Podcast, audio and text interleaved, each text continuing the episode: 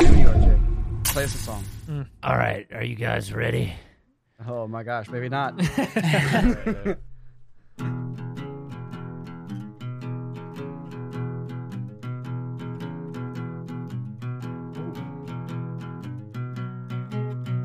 Really slapping those strings.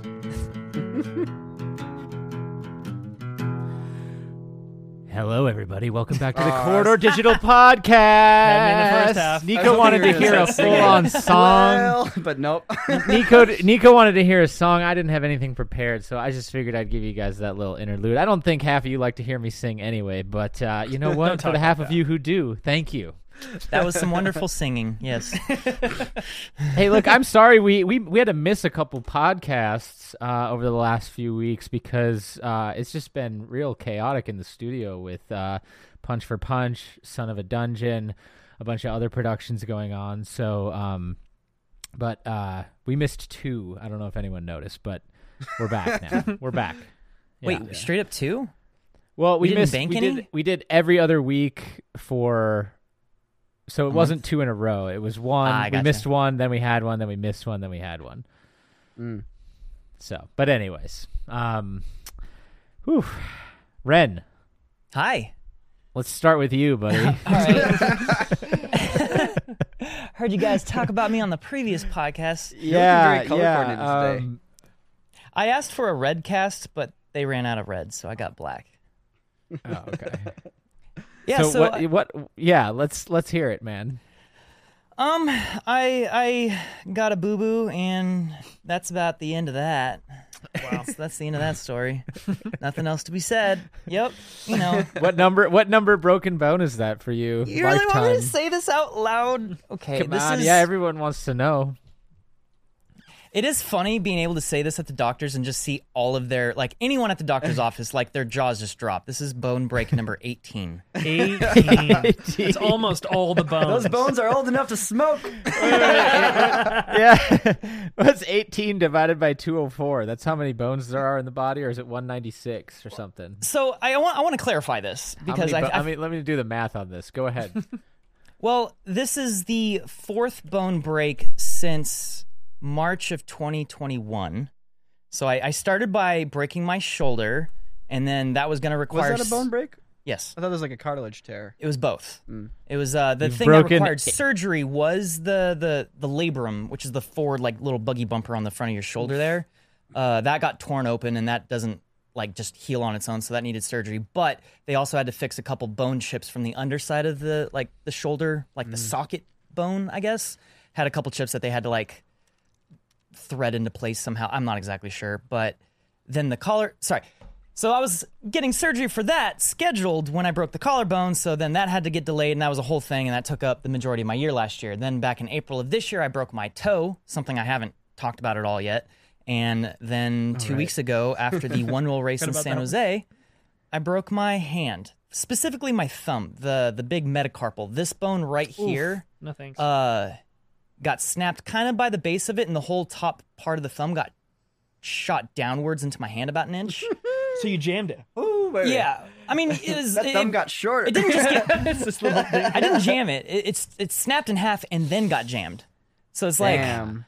Yuck. like uh, two two You've broken thumb eight bones were eight point occupying the seven same percent of your bones, Ren. My Eight goodness. point Eight point seven percent. That's not true either. That's that's assuming that every time I've broken a bone, it was a different bone. Which, when I was a kid, I broke my arms a lot. I was very The visual with that, just your arms are always broken as a kid. Just yeah, kind of. both of them just always shattered. I'm surprised you don't have like forearms that are still like the length of like an eight year old's. now a matching thumb. oh, I can't wait to tell you the story. Uh, my dad just uh, reminded me of last week after the surgery. I'd totally forgotten it, but uh, I'll get to that in a moment. So most of the time I broke my arm, it was in my wrist. And so it wasn't that big of a deal because I would like fall over. I was a very impulsive, stubborn, accident prone kid, and I would fall down a lot. And this was before I learned how to like roll. and so I would lock my arm out and I would slip and I would just land with all my force onto my arm. Most of the time, just a little bone in my wrist would crack, but it counted. I'd have to put a cast on for six weeks. Um, one time I bent my leg bone. I was like five or six. I jumped off of a, a monkey bars and landed on my sister's face, and my leg just bent around her face. I was young enough that my a bones were able to flex rather than break, and so they just set it in the doctor's office by bending it back. Oh my god. my parents told me that they really regret that because I yelled too loud. Um, Oh my god. Then you could bend Jesus bones. Christ. yeah, like when you're young, your bones are kind of rubbery. Bone I- bender. I think when when he set it back, he he introduced a bunch of cracks into my leg. Uh, doesn't matter. My leg is fine, but because of the, how long I had a cast on, my left foot is about a half size smaller than my right foot. You have all these little parts Yeah, and so just throughout. so then like I would break, I would crack. Usually it was never a clean break. Usually it was just like a crack, you know, and that isn't exactly as bad as a break, but you still have to go through the same sort of procedures, a cast for six weeks, all that stuff. And so my worst break was when I was like seven years old, I think. I was in second grade. I jumped out of the, the truck bed when we were out camping. I my sister and I were playing catch. I threw the ball. It went over her head. She missed it. And instead of being normal and going around the truck, I decided to jump and climb up into the truck bed and then launch myself out the other side. But my shoelace caught on a hook. And I just like oh swung around and dove into the ground, snapping my arm in half. Basically, right here, oh. my whole arm just like flipped backwards. Hold on a second now. You saw it. You saw it jiggly. It stayed there. I, it wasn't something I saw. It stayed in that position. My arm, w- like, imagine bending your arm upwards like this, but instead of at the wrist, it's halfway up your arm. And we were out camping. This is when I lived. In, I grew up in Louisiana. Just Louisiana. ruining family vacations left and right. And and yeah, we're out uh, Kincaid Lake, I believe, is the campground. It was like two hours from Lafayette, where I grew up, and so they yeah, we went to a hospital, all that stuff. Got surgery. They tried to set one bone, but the other bone started like poking out, and so they tried to set mm-hmm. that bone, and then the first bone started poking out because both of these bones broke. So they ended up having to put two big metal plates in, titanium mm-hmm. plates with four titanium screws on each of those plates. Do they leave those in? No, because I'm seven years old, my arms are still growing. Oh. And so they have to leave it in just long enough for the bone to grow, and then they go back in and they remove that stuff. But Clever. there was a time period there where it was healed up enough that I could still continue doing Taekwondo. oh, I think I told you the story earlier this week, Yeah, I Nico. heard the story already. And so I went to a tournament. I haven't. I went to a, a big taekwondo tournament, and uh, I was in the sparring. Uh, it wasn't like a. I was in the championship essentially. I was I was in the finals, uh, facing off against this other dude. Uh, we're kids, you know. It's not like this is Ren's a high- taekwondo Was it- champion. Wait, was it like that final scene in the All Valley tournament in in uh, Karate Kid, and Yeah. it's like the mat and the lighting and like the crowd and like the pressure? Was it like that? No. Oh, Yes. okay. Maybe, well, let's just no, pretend it wasn't like is. that. It was like it was it was one of those things. We're in like a big stadium. This may have been in New Orleans. I can't remember. Uh, maybe Baton Rouge. But there's like a bunch of different squares where like you have like five to ten kids doing like you, you do you do like forms and whatnot, and you get judged on how well you can do the form, and then you'd have these sparring mm-hmm. competitions. And I was in the finals of my bracket of sparring, and I blocked a kick with my arm and it hurt real bad. Enough that like we had to stop everything. I was like crying and stuff. And my granted, this is what my dad told me last week. He's he's he's like it's, it's bad father time here, but I I was like, "You're fine. Get back in there." and so I did. I got back in the match and I won. I won the tournament and I got first place. I got those big fancy trophies. And then we went to the hospital, got my arm x-rayed, and it had cracked w- right along the screw there because it's a stress concentration. So I oh I won the tournament with a broken arm again. Dude, you you pulled a Kerri Strug. Do you remember that gymnast who Yeah. landed on one foot and like won the Olympic oh, gold? Yes. Yeah. Wow, Yeah. yeah. I mean, I wouldn't was- compare myself to that, but it was. This is like, I don't know. I'm I'll- worried this let- is let like, me- sounding let more me do it. intense Yeah, than, yeah. than it actually was. It wasn't too big of a deal, but it, yeah, because it just meant I had to wear another cast for another six weeks. It was. It wasn't too big of a deal. Yeah. I mean, But you yeah, know, whenever it- we keep going. so uh, yeah, that's that. that I it- growing up my whole life, I, I would always say that I had 13 broken bones by the time I was 12. That was like, and I'm because I remember doing the math, like, or not necessarily. That was the thing. That was what I always knew, totaled up, and I hadn't ever really broken anything since then until a few years ago, we were in Vegas, and I broke my kneecap after NAB because I was I was a little sauced. I'd been I'd been taking pools out of bottles and whatnot. No, I was alone. No one was there. I was alone because I was trying to meet up with you guys. You guys were doing that freaking dangling sky glide thing, and I was trying to get to that location. I remember you line, jumping yeah. over that. yeah, yeah, yeah. chain. The, the, the, It was I was alone. I was by myself. I was coming from the freaking pinball party so you that you guys didn't go to. uh, yeah, no. So I'm in a I'm in a, a casino, and I need to get to the other side. There's like this long row of empty tables, like blackjack tables or poker or something, but they're all empty, and it's like this big open like Vegas 20 foot tall ceiling hallway, right? And I need to get to the other side of these tables to go out the exit on the other side. And it's roped off. And I'm like, screw it. Who cares? I'm going to jump over this rope. I'm going to go through here like the rebel I am and just get out of the casino. You're a Taekwondo champion. You can do what you want. Shoot. 20 yeah, years ago. dude, look out, dude. But yeah, so I jumped over the rope, but my foot didn't clear it. And so instead of coming down on my foot, my foot got pulled backwards and all of my force landed on my kneecap. And it didn't break hmm. my kneecap in half, but it did crack in enough that bone marrow leaked out and formed a bone spur on my kneecap. Oh. That was like 2017. I remember we were all Yeah. packed into this huge SUV driving back, and I was in the very, very back, cramped up like this, being like, guys, my knee hurts. I don't know what I did. It really hurts. yeah, you got to watch the toe hitch, man. When when I used to do the steeplechase in mm. college, which is the one where you jump over those four by four posts on Yeah. the in the middle of the track. Isn't there And water on the other side? Yeah, there's one that has water. Yeah, and but if you go over with your toe down, you know, so we would do these uh. exercises to practice turning our foot to the side as a habit when you'd go over the hurdle, so that way your your toe wouldn't hitch on it. oh, I'm following now. Yeah. Yeah, and one time I went over one of those things, and it was 100 meters to go, and I went over one of those things, and I didn't bring my knee up far enough, and it mm. just, I just, I just mm. like the top of my knee, not like the front plate, but like right above it, mm. and I just, I just, and then I got up and kind of stumbled, stumbled to the finish. But uh, yeah, you got to watch those toe hitches, especially in casinos. They'll get you. But I would I would say that I've been pretty good about not injuring myself devastatingly over the last two decades until about a year ago when I started just going ham. Well, yeah, you, you heard that we are gonna film Son of a Dungeon. As is tradition, somebody must always have a broken bone in Son of a Dungeon. So, you know, for the first first production, you had your broken collarbone. No, no. So for the first production, I had just had surgery on my shoulder like a week or two before, and so that was Yeah. a thing. And so because that was like a, a tissue problem, I couldn't move my arm without f- fear of perhaps tearing what was holding it mm-hmm. all in place.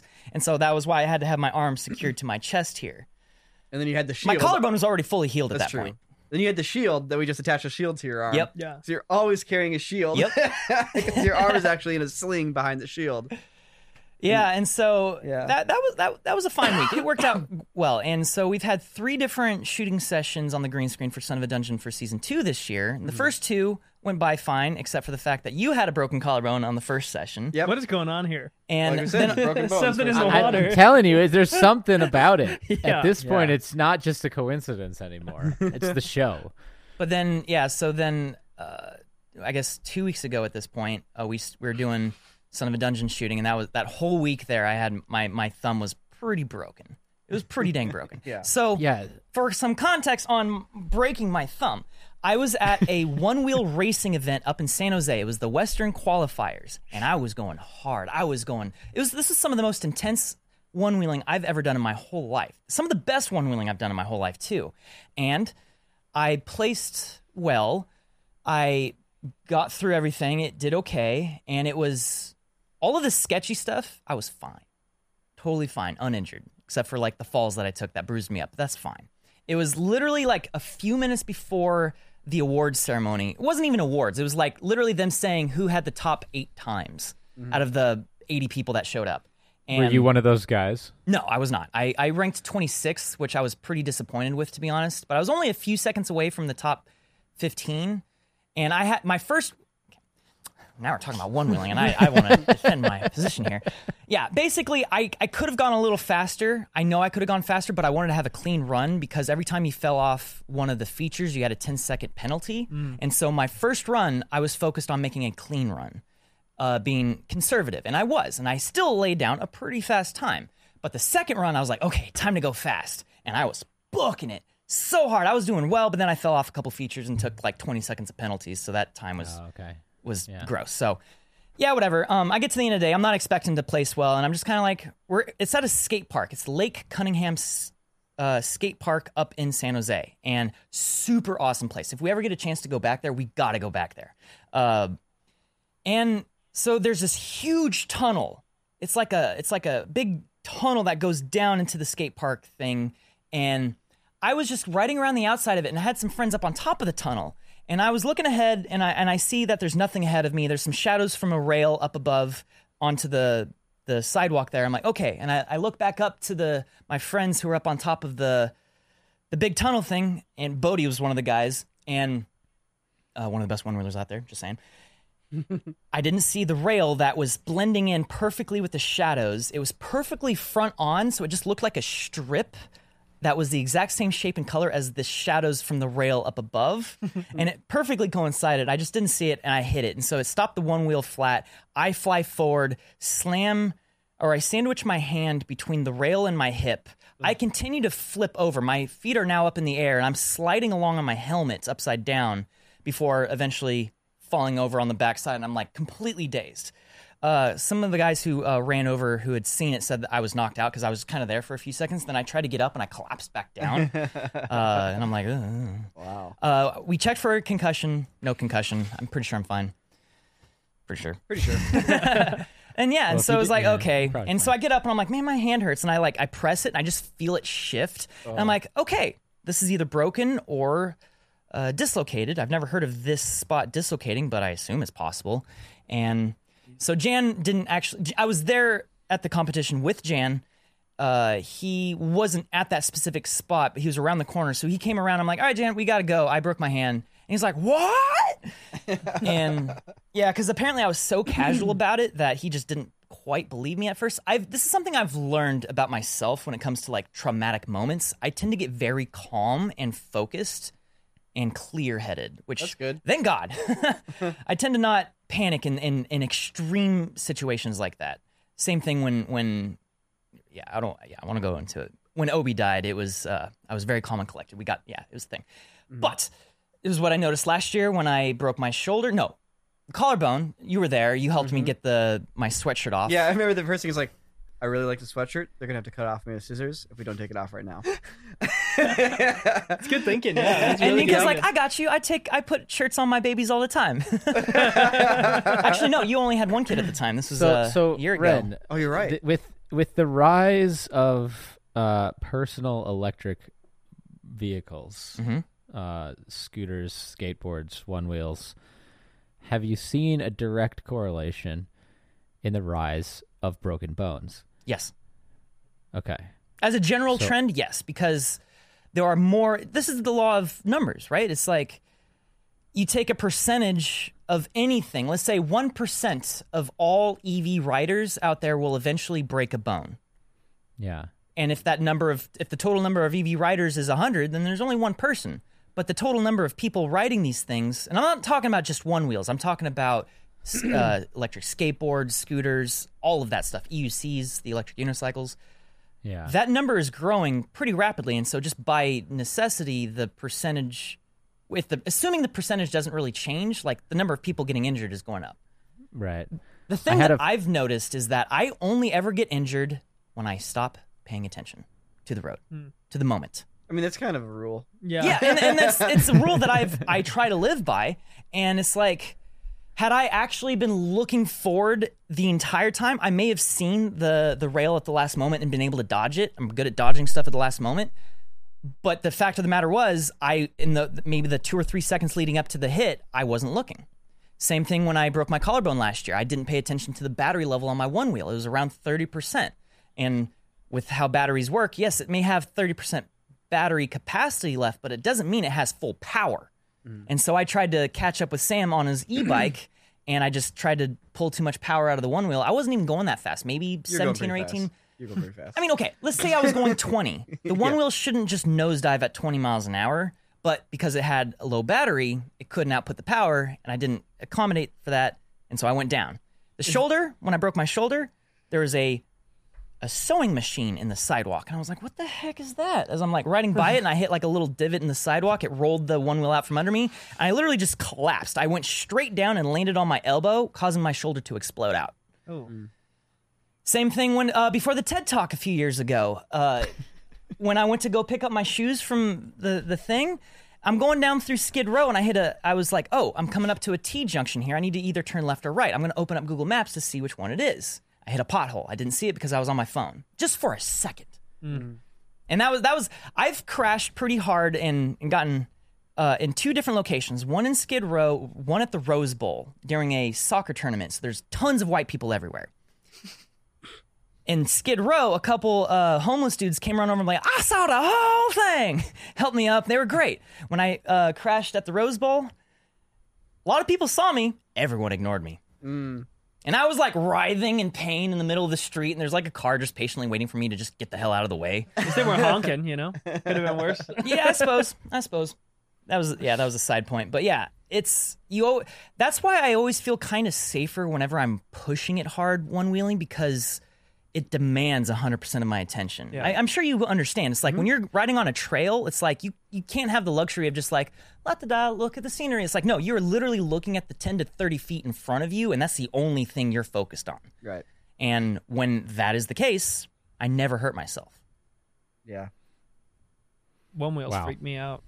I mean, it's I've been on it one time with you, and I literally felt like a little baby. I've never felt more like a little baby in my life. than I mean, I I- was That's what the e-bikes one-wheel. are for. Then it's for people who don't want to do one wheel. for little babies. it's like I, I don't know. I I'm he- I'm I want more people to ride one wheels. It's my favorite thing in the world, despite having broken four bones in the last year. I haven't on broken any bones in the one wheel. I've you Wait, see- collarbone. Oh, that was That was on the bike. e-bike. baby e-bike. Yeah, I was paying attention. I very much was like, I'm gonna send it, and I, I didn't send it. yeah. Set yourself. You forgot to put the postage on the on the letter. yeah.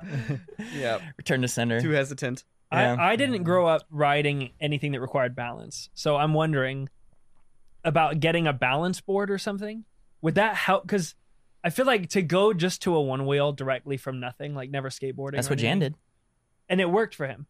Jan He had got never a s- balance board. No, Oh, he went straight to the one wheel. he had never skateboarded or snowboarded or surfed or balance boarded anything like that. and he just got a one wheel. Well, he he got a one wheel as a gift, and it was a very nice and lucky gift. And he was like, okay. And he it took him about a month or so to really get his bearings, Mm. and like now he's he raced at the race, Okay, that's and he placed okay. I think he got like sixty first or something like that out of the seventy seven or eighty people there. So, Yeah. but don't forget these are like the top riders in the country showing up. So Right. it's like Arguably the world. Yeah. Yeah. My goals list just has don't fall on it. So Do you, do you ride a bike? You know how to ride a bike? I know how to ride a bike. I was a late bloomer with a bike for Wait. sure. didn't you say you snowboard? I have snowboarded. Okay, maybe I'm thinking of Fenner. But I Fenner's a snowboarder. yeah, It'd F- fine. Fenner Fenner or Jonah. surfs Jonah. I'm thinking of Jonah. Yeah, yeah. So they all have the the inbuilt balance. But I've I've gone snowboarding like twice in my life, and I spent most of the time sliding on my back mm. down the mountain. You know, as you can expect. And yeah, I just I, it's annoying because there's so many things I want to do that require balance, and I feel like I just need the push to consistently do it. But with these roads out here, these these dirty LA pothole ridden roads, This it's fun so playground, terrifying. you mean? Yeah, and like everyone comes in with broken bones and you know That's my that's my sad that's my pants. sadness is that like I love this so much and yet I feel like I'm just pushing people further away from one wheeling and mm-hmm. that's what I don't want. Mm-hmm. But I, it's, I I also can't sit here and be like, oh yeah, it's safe, it's totally fine. It's obviously not. Yeah. You do run a risk every time you get on the board that you will get catastrophically injured. yeah But I don't know. I mean, It's- you just don't go faster than you're willing to fall. yeah That's Yeah. it. Christian cruises on it. yeah, he, he just- Christian goes fast. Yeah. Yeah. Yeah. You you were riding yours inside the uh, the Alamo Theater. Like we were we were going to the theater and he was literally riding through the hallway and I was like that's so dope like so The- awesome. The thing about the one wheel that like I think makes it different than pretty much every other electric vehicle out there. It's like the only e vehicle that you can pick up and carry with you when you walk through the door of, the, of your destination. Well, you like to your restaurant, you pick it up. Electric. Well, I guess electric skateboards. Yeah, no, that's what I'm okay. you skate. Electric skateboards are in the same class, but they're I- not nearly as like versatile. They're a lot lighter mm, than a one wheel. But like uh, they, But get caught up a versatility, absolutely. I hear you there. I'm I I rode a boosted board for two years before eventually getting into one wheeling, and I could never go back. Yeah. But like I grew up snowboarding. Uh, at a certain point, I started skateboarding for a little while, but that didn't last too long. And then through college, I longboarded a lot, like longboarding from where I lived to the university campus. Um, Yeah, and then electric skateboards, and then eventually one wheels. I've been one wheeling for six and a half years now. Oh dang.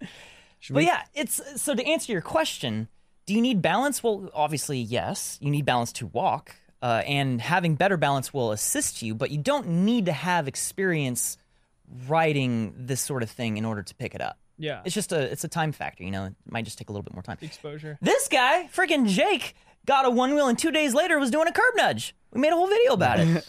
Yes, we did. Do you still ride it, Jake? Well, it's it's under the stairs if you, behind you if it. you want to ride it. Oh, okay. um, I leave it I leave it there just so that way I have it if I need it when I'm there because I don't have a Yeah. car there. Which is a good idea. Um, Yeah, I mean, you've done Uh, the but- steakhouse in the one wheel before. That is yep. true. Yeah, I, I started on skateboards and then uh, snowboarding. I I mean, if you spend a That's day right, or you two just snowboard. falling down a hill on a snowboard and then you figure out the snowboard, pretty much after that, any board, balance based board, they all function somewhat similarly. I mean, there's certain nuances to each one in particular, but um, yeah, wakeboarding, snowboarding, skateboarding, one wheeling. Uh, so by the time I got the one wheel, I had I had done most of that stuff, and um, I don't know. I just I had a very athletic like childhood. I was because I had three, I had two older brothers, and I was always trying to keep up with them and, and follow them and do the do the sports and the activities they were doing. So I had to pick things up relatively quickly. Yeah, that's the the one application that I really see it being beneficial for is like you it's hard to find parking here Yeah, and typically you have to park really far away. yeah. And you guys just that. zoom past me and I'm walking like a little dork with my lunch. Like, and you always pass me and I'm always so jealous like of that. morning.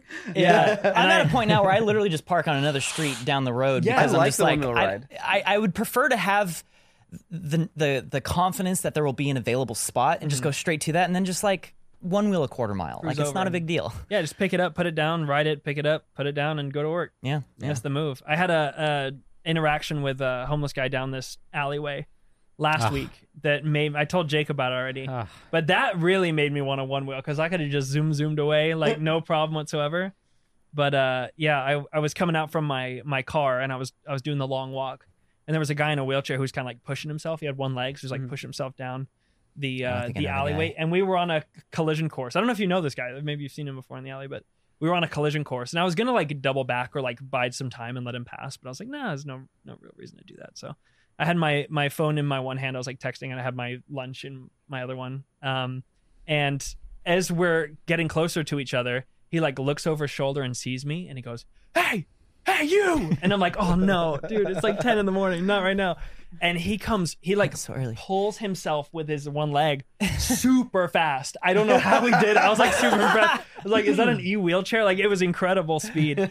And he rode up to like where he's literally touching my leg. He's so close. Oh. And his eyes are wide and he's just so he looks so wild. I'm just like staring him in the eyes. I'm terrified. And he goes, "Drop a lighter and a cigarette? and, and I'm like, No, I- I'm sorry, I don't. And he just goes, "Wah!" and he smacks the food out of my hand. And it- yeah, he smacks the food, and the, the carton opens, and like my chicken flies everywhere. No! Yeah, all over the street. And I'm like, whoa. Dude, street meat. Whoa. Whoa. Relax. Relax. And he's like, never come down here without a lighter and a cigarette when there's a redhead around. What? And I'm Redhead? like, where's the redhead? What are you talking about? L- Please, just relax. So, so I like make space and then I start walking. I'm like, okay, I'm gonna walk away. We're all good. And I was just waiting for him to wheel up behind me and keep it going. I was like, I do not want this right now, man. Like, anyway, Wow. I made Dang, space, but before he was he was cruising up and down for the rest of the day, uh, just up and down the alleyway. And I was like, Which alleyway is on? this? Is this like on the street here? Sorry, I say alleyway. En- but it's like the- Enterprise. The, the street, like Enterprise. hundred. Yeah, Okay. okay. yeah, yeah. I, Enter- it's kind of like an alleyway in a way, but it was the cra- like it was on yeah, Enterprise. Yeah. So it, it was like the wildest experience I've had. And I was like, man, that's when a one wheel would be really handy because he'd be like, hey, you. All right, Yep. at work, Man. pop it up, go inside. Another real quick though to comment again on my broken hand here. I have specifically not made any mention of this publicly uh. until now. Same thing with my toe.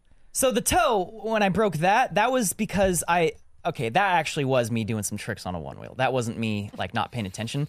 Uh, that I, I basically I was on this ramp and I I would bonked off the the back of it and I'd landed, but the, the it was a metal lid, a metal lip, and the wheel had kind of like slipped out on it. So I, I stumbled off of it. Not a big deal, except the one wheel had gotten air and then vertically fell onto my foot. Oh no. and it cracked my toe, my big toe, the very end of it in two spots. Just like at the base and then at the tip, just two little cracks. You got an Uh, X-ray?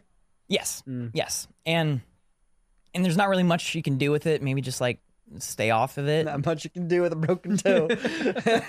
I mean, like you know, to fix it, I guess you can wrap it to your other toe, but like whatever. Um, yeah, and it, it's it's pretty much fine now. I can I can now bend it again, but uh, that was like literally just imagine taking a thirty pound weight and just lifting it up about two feet off of your foot and just drop it. Nope.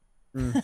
That was that was what. Doesn't sound nice. Anyway, my point is that like I haven't talked about this stuff. One, because I'm like I'm a little embarrassed. I'm like "Ugh, man, another one, another one. Come on, I'm becoming a freaking caricature of myself. But the other thing is that like I didn't want to get all the comments that I got with the collarbone. Now every time I post anything or anyone posts anything where I'm doing something even remotely sketchy, everyone's like, "Oh, careful! Don't want to lose your collarbone again." Or like something like that. yeah, no, lose, not break. They'll say weird stuff like that, and it's like I see that comment all the time now, and it's like I'm very tired of it, and I'm just like I don't want to get that with my hand. Is that your kryptonite? Is that is that is that the way to like make you lose your cool? Like if we're playing ping pong and you get in your head, I'll be like, "Hey Ren, don't lose that collarbone," and you're like, Don't talk about my bones. God dang it, Nico! You just had to go and say that. Now you've just made this whole problem worse. now people are gonna specifically say that in the comments of this video, and "Dude, God we'll know it. who listens to this in the office because next Smash game somebody will bring it up." Don't lose your collarbone. yeah, oh, But yeah, so I'm just like, I don't know. This is me trying to like, can I get through this without like talking about it? Because when I broke my collarbone last year, I made a whole Instagram post. I talked about it and whatnot, and then of course the shoulder surgery, which was a separate thing.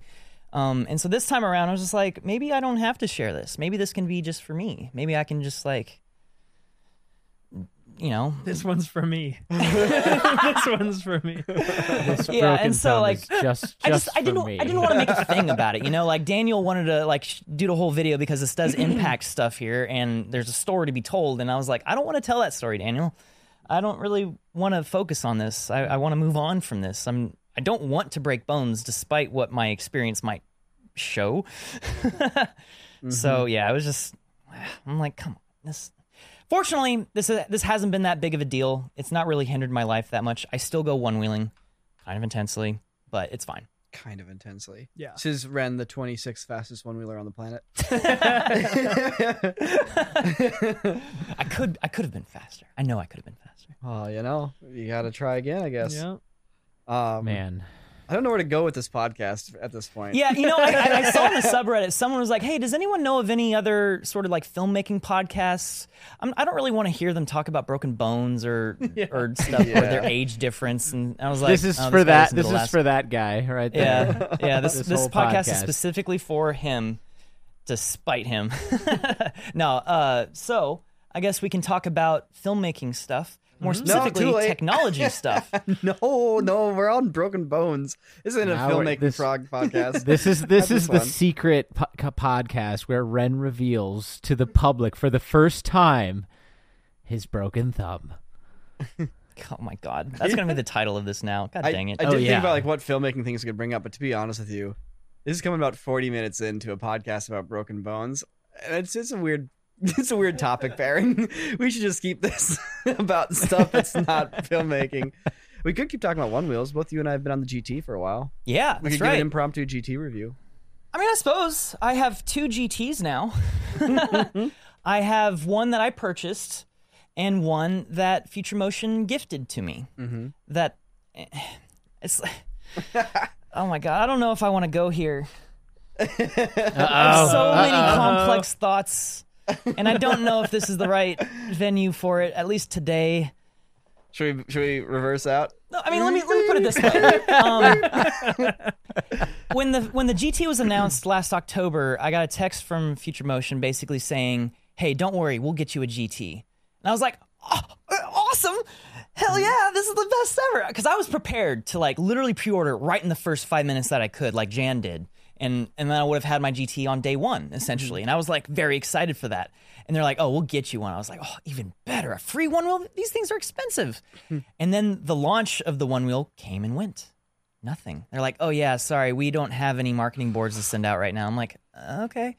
Um, apparently they they uh, made a I don't know what you call it. They decided to fulfill all pre-orders before sending out boards, which is I think a good idea on the surface. Topically, I think it's a it's one of those things that looks good on paper because they can tell their investors that they're doing everything that they can to like fill pre-orders and whatnot. But the problem that they accidentally created is that they allowed everyone who bought their one wheels and the one wheel community.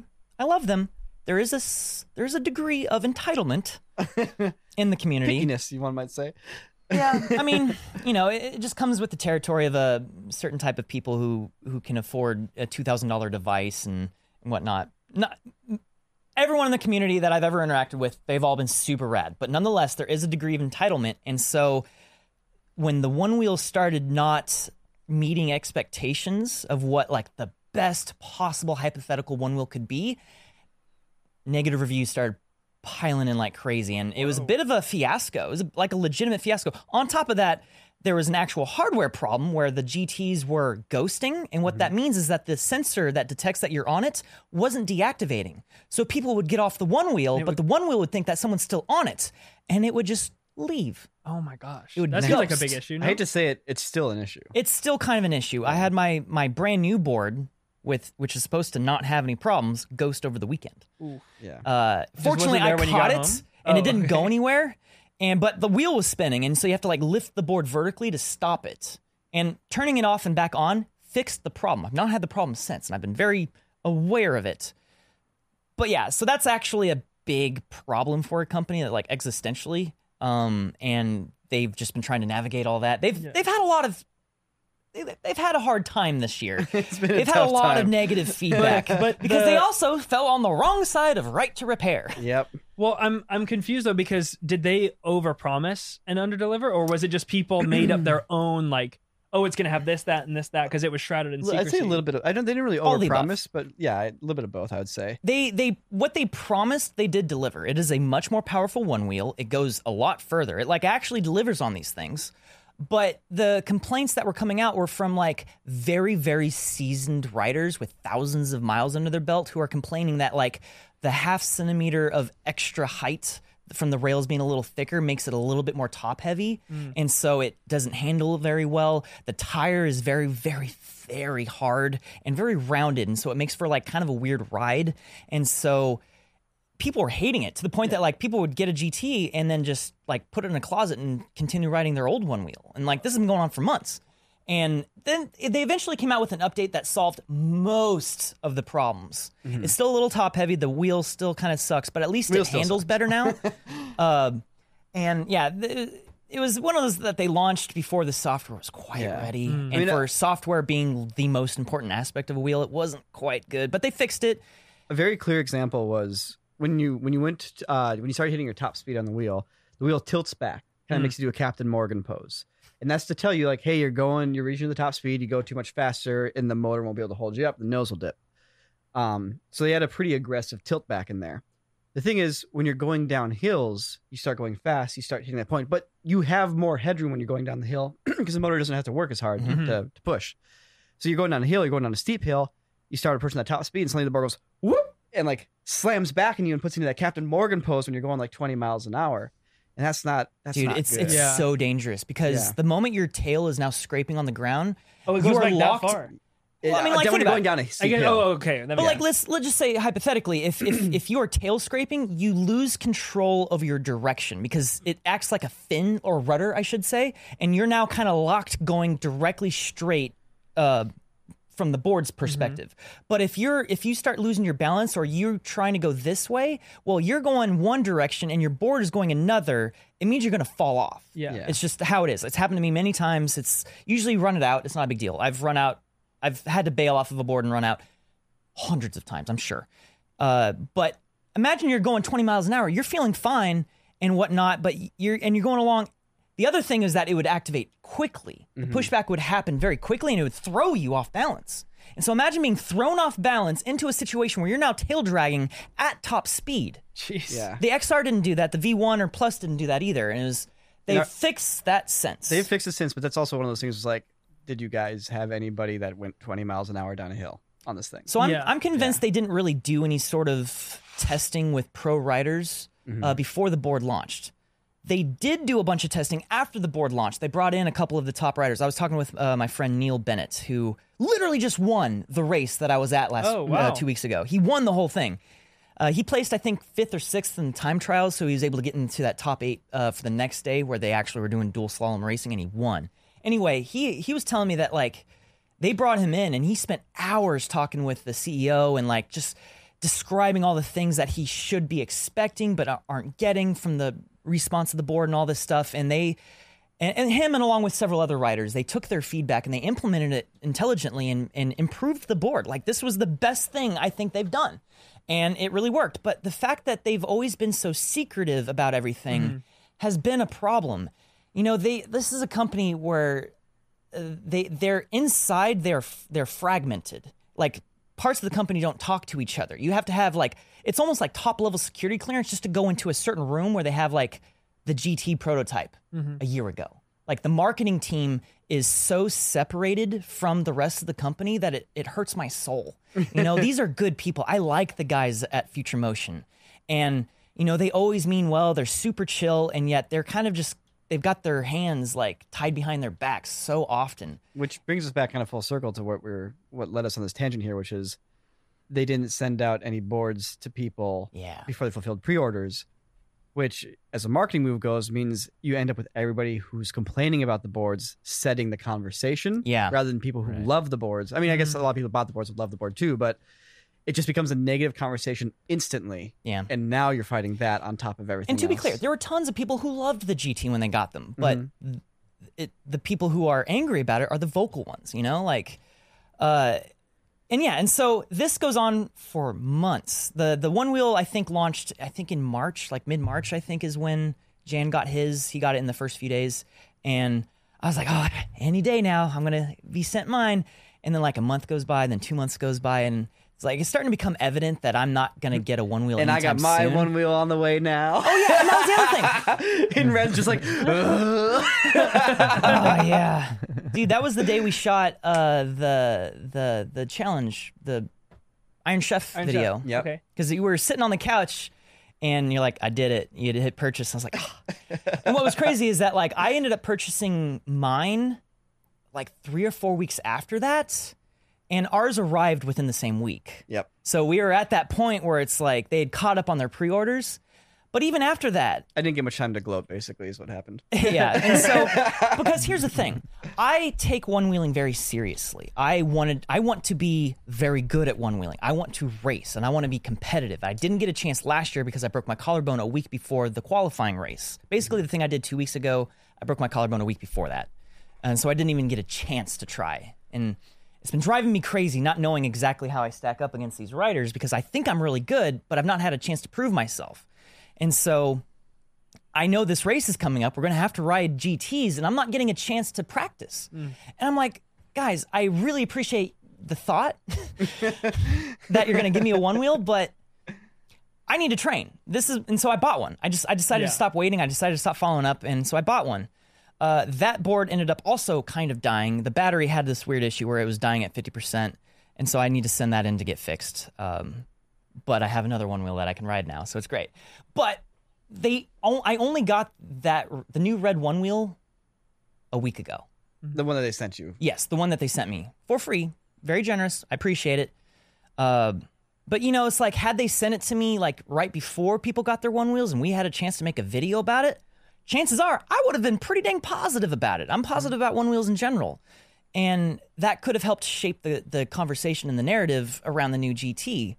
But they made a decision to fulfill all pre-orders before sending out marketing. 'Cause I think they didn't want to get the comments from investors being like, "Why are you sending out boards to Mr. YouTuber person over there when there's still people who paid you money who haven't received their board yet? What are you doing?" And it's like, Arguably, you sold thousands of one wheels. Like if there's one person on the planet It's like he paid for the one wheel a hundred times over. So, that's okay. Ren, you know.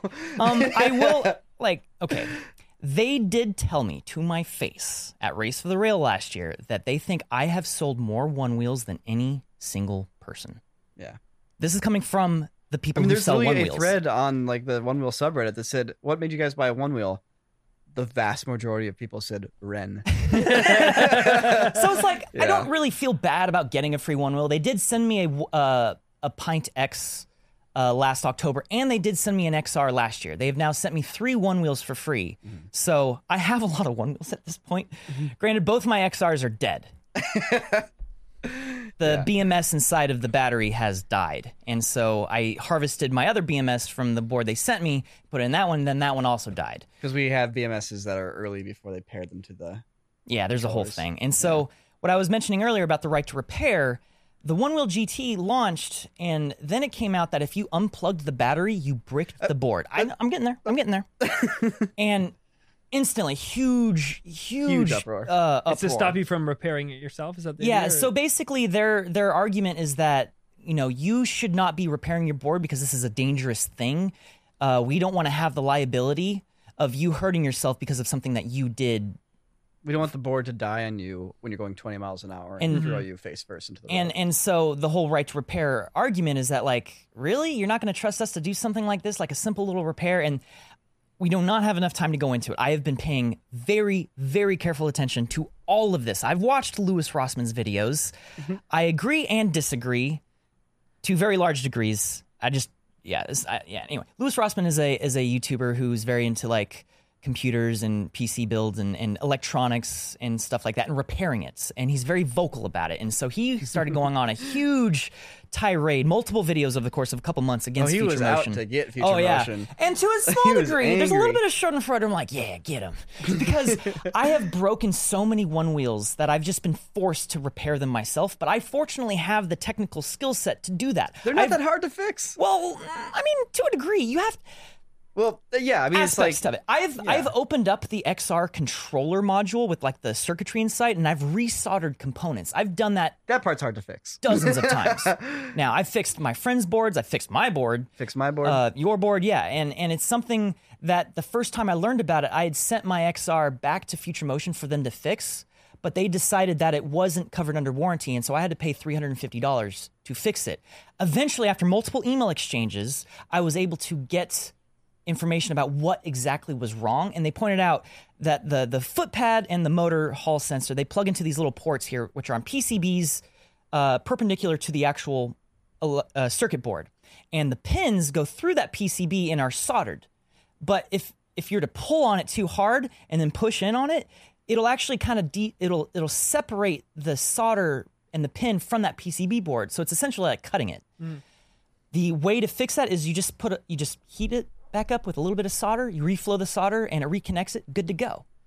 But they fix. didn't fix it. They just replaced it and they charged me for it. Mm-hmm. But because I was able to get because I was able to actually get an engineer to actually send me a photo of the crack and point out the problem to me, I was like, "Oh, that's all? I could have done that." And then I fixed I literally turned around that evening and fixed my V1 which had the same problem. I fixed it. Now I had a working one wheel before I actually got my XR back. Anyway, long story short, I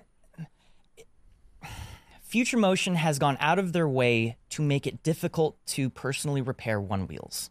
And this has been a problem since the beginning. But because of Louis Rossmann, everyone thinks this is a brand new problem starting this year. I'm like, mm-hmm. this is like, just throw it onto the list of, of the sort of anti repair things that they've done over the years to try to get you to stop repairing things. And so they were not a fan of the tire replacement video that I did four years ago at this point. It was like 2017. I was one of the first people to ever replace a tire on a one wheel. I didn't do it, a, guy at a tire shop did it. But point being, um, and then at some point, like within uh, uh, the next year, uh, I did that battery mod thing where I was able to do it's and called charge and ride, yeah, where I was able to have an external battery pack basically go through some circuitry and then plug into the one wheel so that the one wheel thought it was charging while I was still riding. It essentially added another battery pack in parallel to give you more range. And I was able to go the same distance that an XR could We did a whole video about that on the crew channel as well. Didn't like that one, did they? no, and so that was the thing. I got an email from uh, the company later that year being like, "Hey, man, you can't be doing these. Uh, I mean, we don't like it when you do involved mods and make videos about them because what you're not seeing is that behind the scenes, people are being like, "Oh, I can do that too," and then they do it and they mess it up, and then they have to send their board in to get repaired. And then they expect Future Motion to cover it under warranty for something they messed up, which obviously they shouldn't if, if that was the case. Like, in Future Motion's credit, I did kind of like open up the case to see what the problem was, and I put it back together and sent it in because I, I didn't know what the problem was. And they're like, "Yeah, you opened up the case. We we're not going to cover that under warranty, so you have to pay three hundred fifty dollars now." I'm okay with that because I did open it up. I'm let me rephrase. I'm more okay with yeah, that. I'm not okay with just like I just opened it, guys. I don't know. Like, That's they, I know. it- like Yeah. Ren, you're you're very. I don't know if you notice it or not, but you're very biased in their favor because you're a, such I- a, I you're a admit that. huge fan of their product. But to to me, somebody that isn't that like I have one and I enjoy it, but just he- thinking about it unbiasedly, they're stodgy to a point where it's hurting them in terms of like what people's perception of the product is i think and mm-hmm. it's i think that's pretty clear at this point like and I think they've realized that now. yeah, They they I are agree. actually starting to improve. They've and I and I've talked with the guys at Future Motion uh, about some of their future plans. And you know, like the first thing they did is that now you can install other people's tires on your one wheel, and you can actually buy a spare tire and install it yourself from Future Motion. This is unheard of over the last six seven years, and they're now like, okay. The next problem though is that like, okay, great. You know what? I'm totally happy paying you to fix my battery. Just swap out the component. I don't care but I live in in Germany and I have to ship my one wheel across the ocean to frickin' Santa Cruz to get fixed, yeah. or San Jose, wherever they're like, actual. if you're gonna make it hard to repair, then give me access to places that can repair. and that's the crux of the problem is Yeah. that like, okay, fine, fine, I make it so that I, I I can't repair this, but at least make it more easy to get my board fixed, and and with only one repair center handling all of the repairs for the two or three hundred thousand one wheels out there, probably more at this point. That was the number I heard like a year or two ago. Um, yeah, yeah, it- and it's it's short sighted. It's it's a it's it's it's a mistake. If you for future motion to be as stringent for not letting people repair the boards they try to be, to not have any other avenue for people to repair the boards is a mistake, and that's bad policy. Like they need to also fix there's that. a And I whole think they there's a whole Yeah. I I hope avenue here. are. Here there's a whole avenue here in terms of specializing and stylizing and customizing your board to how you want to ride it and how you want it to be that is it's a subculture in so many different other areas of machines or Mhm. manufactured absolutely. pieces that they're missing out on this whole I think subculture that would really I think foster if if they just let it go and they let people do cool mod videos. And I, get the concern about how you know modifying it leads them to have a pain in the in the neck when they have to repair something that somebody broke. But you can also fix that with good lawyers who understand what your manufacturing process is and who understand what the actual internal workings of of the company are. Mhm. A- and, you don't necessarily need to be going oh no So when you when you're denying this really vibrant culture that could could result from letting people do mods yeah, So something that I, I think most people fail to acknowledge and realize is what's happening behind the scenes. Future Motion is getting sued a lot. hmm A I think there's lot like of lawsuits there's like are happening seventy something open cases right now. right now. Jesus, Mhm. yeah, and because people have died on the one wheel, people have died falling off of it. Usually because they weren't wearing a helmet and they cracked their head open. Um, but early on, what they I allegedly uh, Wear your they- helmets. allegedly earlier on when they first started getting sued, they settled. Mm. And Oh no. and so that that put a target on their back to get sued more. Again, allegedly. And and and so that created the sis- this situation where now they're getting sued all of the time. And that's what they actually spend a lot of their time dealing with is just handling all this stuff, having to go around and verifying that parts really haven't been tampered with or and really were functioning correctly, but were misused. All of this stuff. On top of that, you know, it's like they have contracts with the battery manufacturers and suppliers. Uh, and they have to go through uh, pretty stringent, like well, they should levels they should of bring over well, oh, hold on. Let me finish my thought. Like they have to go through pretty stringent uh, ways to verify and and I- I'm, I'm trying to find the They, right they word. don't want those batteries to get out on the secondhand market. Exactly, Like, yeah, and that's the battery manufacturers. The battery manufacturers saying like, we'll sell you our batteries in bulk. You need to have things in place to make sure people can't just strip them out of the packs and sell them again. yeah, and Yeah. and it's like okay, that doesn't mean that there can't be a solution here that you know makes it so that I can uh, unplug my GT and it won't brick itself. Technically, when you're raising your hand Technically, earlier. it's when you un- it's when you open the battery compartment itself and you unplug the BMS from the battery, which is a very involved. It's not just unplugging Yeah. the battery from GT. It's straight up opening the battery compartment and like messing with the wiring in there. Yeah, because they basically went to an older style, uh, older method of how BMSs work. Whereas, like when you remove the power from the BMS, it wipes the flash memory, and so it essentially needs to be reflashed in order to work again. They phased that out of electric drills like 15 or 20 years ago. That's how they used to do that back then. Uh, but that's like that's really really bad. And It's a dick move. it is. It absolutely 100% is. But I move. can't. I don't. I'm trying to. Uh, Yeah, but maybe it's the battery the- manufacturer saying they have to do that. You know? Yeah, maybe that was maybe they were stuck in a position where it's like they weren't they weren't going to be able to get their battery unless they made an agreement that they were going to do this. And so now they've done that, and now everyone in the community is pissed at them for it. And it's like, Yeah. well, they're not wrong mean, for being there's- pissed, but they're not fully comprehending that maybe they they had no choice. I don't know. I'm, I'm you're right. I am biased. I am kind of erring on the side of defending them when you, you're definitely you definitely are, and that's fine. And I get what I get why you're saying what you're saying, but I understand it's a new technology. I understand that that results in new manifestations of problems, but a lot of those problems are already have already existed in other industries and in other products.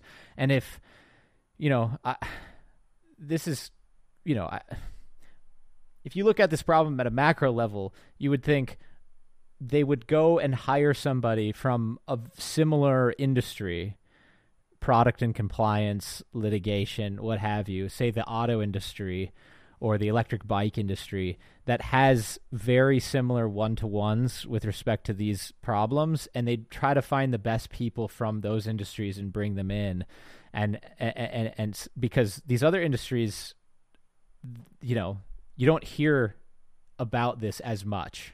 Hmm you know and obviously there's tons of lawsuits in the automobile industry. My god i can't i probably can't even comprehend it.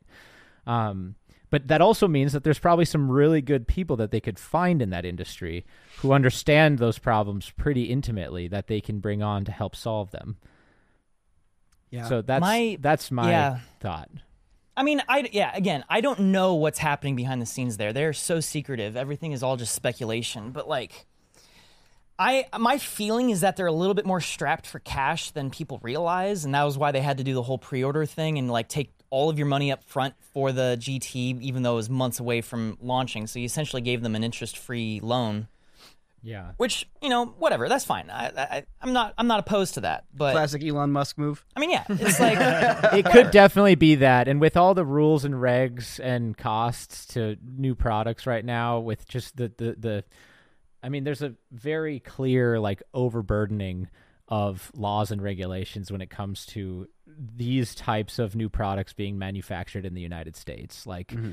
and that i think that's probably a big part of it i, I don't think you're wrong there there's too much that I don't know yet, and I've been really, really wanting to like meet Kyle, the CEO of uh, Future Motion, uh, Julian, the head uh, CTO, and just like chat with them. I want to, I really want to understand their perspective. Right now, I've been trying to understand their perspective, where I feel like most people don't, and and I don't Well, know. I that's just, another they, thing. If I so was- resistant to it. I I would i- if again this is me just backseat driving here, but it's for the podcast. Let's just go with Backseat it for the sake of yeah. if I was in their position, I would say, look, he wants to. He wants other people to experience the same thing that he is experiencing with our product. That's a good thing. Why don't we do that and then mm. allow you to speak freely once you understand what their perspective is so that you can at least articulate more accurately what some of the problems are that they're facing. That would Yeah. that would overall help like people aren't stupid you know? They they as long as they understand the why to something they can a lot of times get on board with it. Yeah. um so i don't know. That's just my take on it. Yeah, Jeff uh, Jeff McCosker from the Float Life made a video kind of uh, as a proposal to the community and to Future Motion, being like, "Hey, here's a middle ground that I think could work," and it was essentially just proposing having a bunch of different service centers across the country, across the world. Uh, but they all have to follow very strict guidelines. Like they're not allowed to take the battery compartment or the controller compartment apart, but they can remove the module from the one wheel and replace it.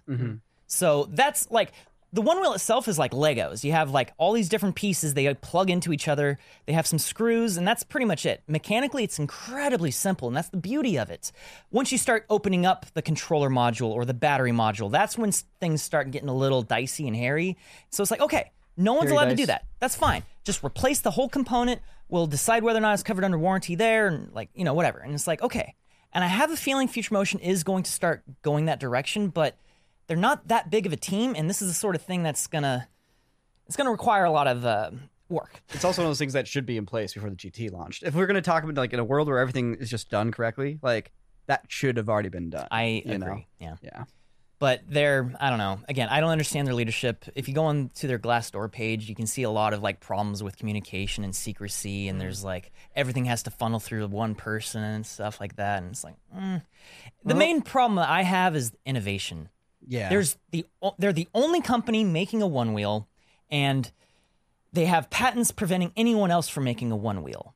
The EUC market, the electric unicycle market, there isn't like that sort of patent for it, and so because of that, there's a bunch of companies making these EUCs, and because they're competing against each other, they're trying to get better and mm-hmm. better, and so the rate of evolution, sorry, the the rate of progress on those things has been so much faster than the one wheel. Now you get these EUCs that go 50 miles an hour for 100 miles, and they got full suspension. yeah. God. It's like insane. On one wheel? i Yeah. would not get Listen, on there's that one son. sitting in the other room. Mark, Yeah, Mark, Markiplier has one here one. that like Yeah. is pretty gnarly. No wonder you're so That one doesn't do it. 50, but- That one will go like 40, I think.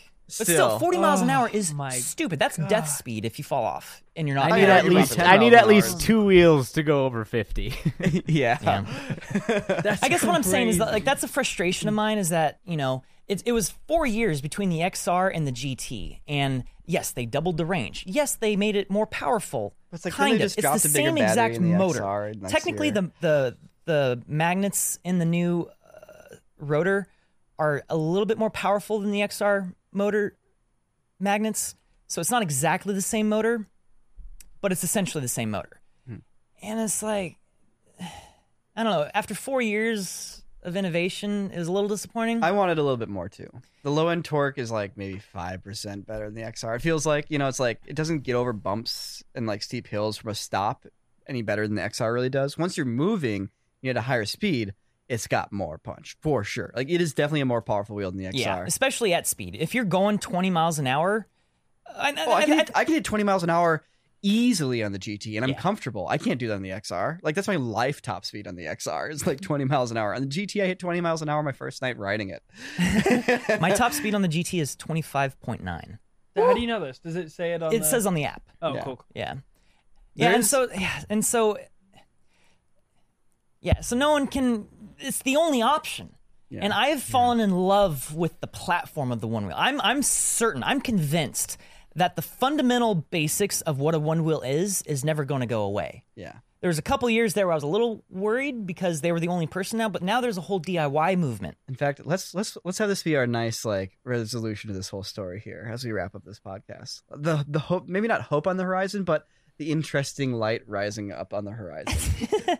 Should we should we reveal what we're doing? Yes. Ooh. Let's come clean. yes.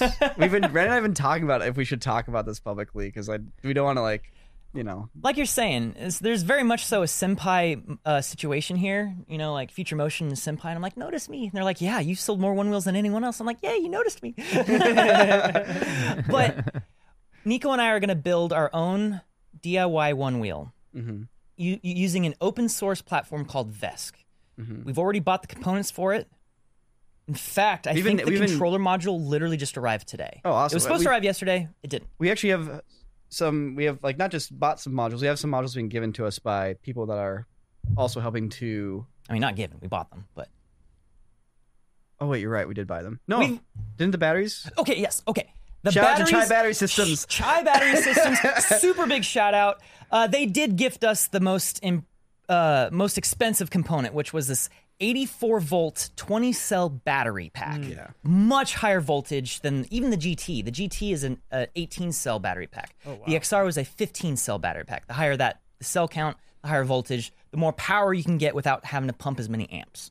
And so, oh my god, I can't wait. Uh, yeah so theoretically like the more voltage you have it do- it lends the wheel more more power more more torque no amperage amperage would be torque wouldn't it voltage would be top speed i don't it's know it's same. a mix it's, a mix Yeah, it's gonna have more power to, Yeah. and so it can climb steeper hills. Climb it can go, hills, go faster. faster. I'm not Yeah. interested in a higher top speed, but that being said, we also have a new motor on order. It's Mm-hmm. not out yet, but we're on the first batch of pre-orders. It's a 2,000 watt hub motor compared Mm-hmm. to the 750 watts Oh my gosh. Hmm. of the of the GT, Whoa. and so that'll just that just means it'll have more higher uh, ability to put out the power. It won't over. My biggest problem with the GT is that it overheats. Every ride I've gone on, it's overheated on almost every single ride because I'm pushing it. And, uh-huh and so it's like it's a bit of a you know it's a bit of a vibe killer when you're going along and and you're like the motor literally overheats and it's like hey you have to kind of give it a break and it's like okay This guess I'll just sit here and wait. This is like when we uh, did all that work to get uh, Origin PCs. Remember way back in the day? yeah There's nothing really wrong with Origin PCs, but they kind of were half-assed about it, and, and we didn't have any options at the time, and so we did what we had to do, and we, we got some good Origins for the time, but then Puget came along, oh my god and Puget was the clouds was parted like angels showed up Yeah, exactly. and, and and they go, wait, what have you guys been dealing with? Oh, oh, yeah, you you need what? Oh, oh yeah, oh yeah, and and you know, and then they tell us now. They go, hey guys, you know the the fact that you guys love them and use them and promote them just by using them has done more to sell Pugets than we we could have thought. And Yeah. you know, I think I think they're missing a little bit of that here. I think I think One Wheel's missing a little bit of that. Hundred percent, I've- hundred percent. Yeah, this is where it gets hard because it's like I very much so want to be part of their team. Excuse me. Like not officially, but like I want to help. Like I want Future Motion to succeed. I want more one wheels out there. I want to so much so that I think I have good ideas and I want to like help them and I'm met with a wall. And it's been that way the entire time of our relationship. Again, this isn't like a personal thing. be- The guys who are, are part of Future Motion that I interact with personally are great. But again, their hands are tied. yeah. It might be time to build, boys. That's all It I'm is I mean, time saying. to it is. build. We literally already have. So, I've thank- got the Good. batteries at home. Thankfully, the open source movement has basically put all the pieces together necessary to build a one wheel. And when it's open source, you can get around the patent issues. Mhm. And uh, you just can't sell it all as one package. right, yeah, Sure. You have to- you still have some to other build it. caveats too. Right. But these things come with you know people need to do testing, people need to figure out the software, people need to figure out the settings, like how much response time do you need on your you know when you put push down on the front pad, like there's the IPD values, like so there's all this kind of stuff that people have had to work out, and like there's Surfdado, there's like you know there's the Mad Max guy spreading a lot of awareness, there's all these people, uh, there's Deskman. Veskman. Uh, what are something like the shops? Like there's uh, Fun The Fungineers. Fungineers. Yeah, that's who we got the motor from. Makers PEV. yeah, Chai Battery Systems. Like so, all these people are coming together. I mean, of course, Float Life with their rails and all the pieces they're doing too. Like all these people are coming together and putting the pieces together, and it's been rough until about a few months ago. Hmm. And I think the GT stuff really put people over the edge, being like, you know what, this isn't what I wanted. I guess I'm gonna have to make it myself, and like it's it's inevitable. Soon it's gonna be at the point where it's like, okay, there's tutorials, there's pieces, you can go out and build your own, and at least that'll be an option if for some reason stuff gets too bad at future motion and the thing impl- and that company implodes, at least there'll be this avenue for us Think to about sell one wheel. yeah. Think about Blender showing up on the Yeah. scene in 3ds Max. Like yeah. you know what I mean? Blender when it 3ds Max was started. rough, man. Yeah, it used like- to be great. Like Blender, Blender came up out of nowhere and was really rough at the start, and now it's like you could do everything in there. Because that was the thing is that like the hardware has been around to do these self-balancing boards for a long time, but the firmware hasn't been there. The software actually like it's more than just like get underneath the person when when it detects an orientation change. It's, it's so much more complicated than that. Did you know that the wheel actually accelerates even more when you turn? Hmm. It's like there's an actual acceleration that happens when you turn, and that's just like one of the, one of like a million different like subtle things. And so it's only really been the last like six months or so that the firmware is finally starting to get to a point where it's starting to kind of feel like a, a, a normal one wheel. And Wow. And to Future Motion's credit, they cracked that code, you know, Yeah. five, six years ago. and, That's it- why and the it's still not there. It's still not actually VESC is there not yet. there, The yeah. VESC, like it's it's getting close, but it's not. pr- Yeah, uh, Christian's telling us to wrap up. Last Um, question, real quick. How fast can you go on these on like a VESC? It's it's. I mean, Can you hit 50? No. okay. It's, it's, it's, it's one of when you you things get where it's like it's all esoteric. Wake It's all up when you dependent upon 50. various things. But now we're at a point where all of the different components exists as third-party components. The only things that are still like like the boards we're about to make, we have our own third-party rails, motor, tire, uh, bumpers, foot pads. The only and controller. I The only actually thing don't have third party foot pads, but they are. They do there is a third party foot pad we could use if we want, but. Future Motion makes the best one, and we already have them, so we might as well use it. That's kind of where we're at. Same thing with the battery box. We Mm-hmm. have our own battery, but it sits inside of a box that we're harvesting from an old XR. Mm-hmm. And he- listen, the GT is an incredible device. It is an incredible one wheel. It's like if you get a one wheel GT, it will blow your mind. It will be incredible. But we are like in the top 0.01% of riders pushing it beyond those. We, and we want more things. I, like we've been doing this for so many years now that like, you know what? I want to have another one that I do have control over the options. One where I can see the battery voltage of all the individual cells. See, that's the problem. My one wheel, wheel that I bought is broken. It doesn't work. It dies at 50%. And I am unable to diagnose what's wrong with it. because they removed the freaking battery voltage for each cell so that you couldn't diagnose it. The battery voltage in general. Oh, that too. Like, I literally, like on the This, XR, this even is on where we're gonna just fade out. Just keep going. I know, I know. I'm just saying it's, it's, it's stupid and it's really frustrating because it's like I would I would like to diagnose what's wrong, but I literally can't. I have to m- physically mail the board back to them just to find out what's wrong. Hmm. Anyway, the one wheel is awesome, but you know what? We're also going to build our own. Yep. We'll do maybe a dedicated podcast about that or something. Maybe a video. Who knows? Maybe a video. We'll see. Yeah. First, we got to make them. Yeah. Jake, sing about battery voltage. All right. Man, what 84 podcast. volts is the uh, pretty lady. bolt, 63 is the current lady I got. and it went all awry.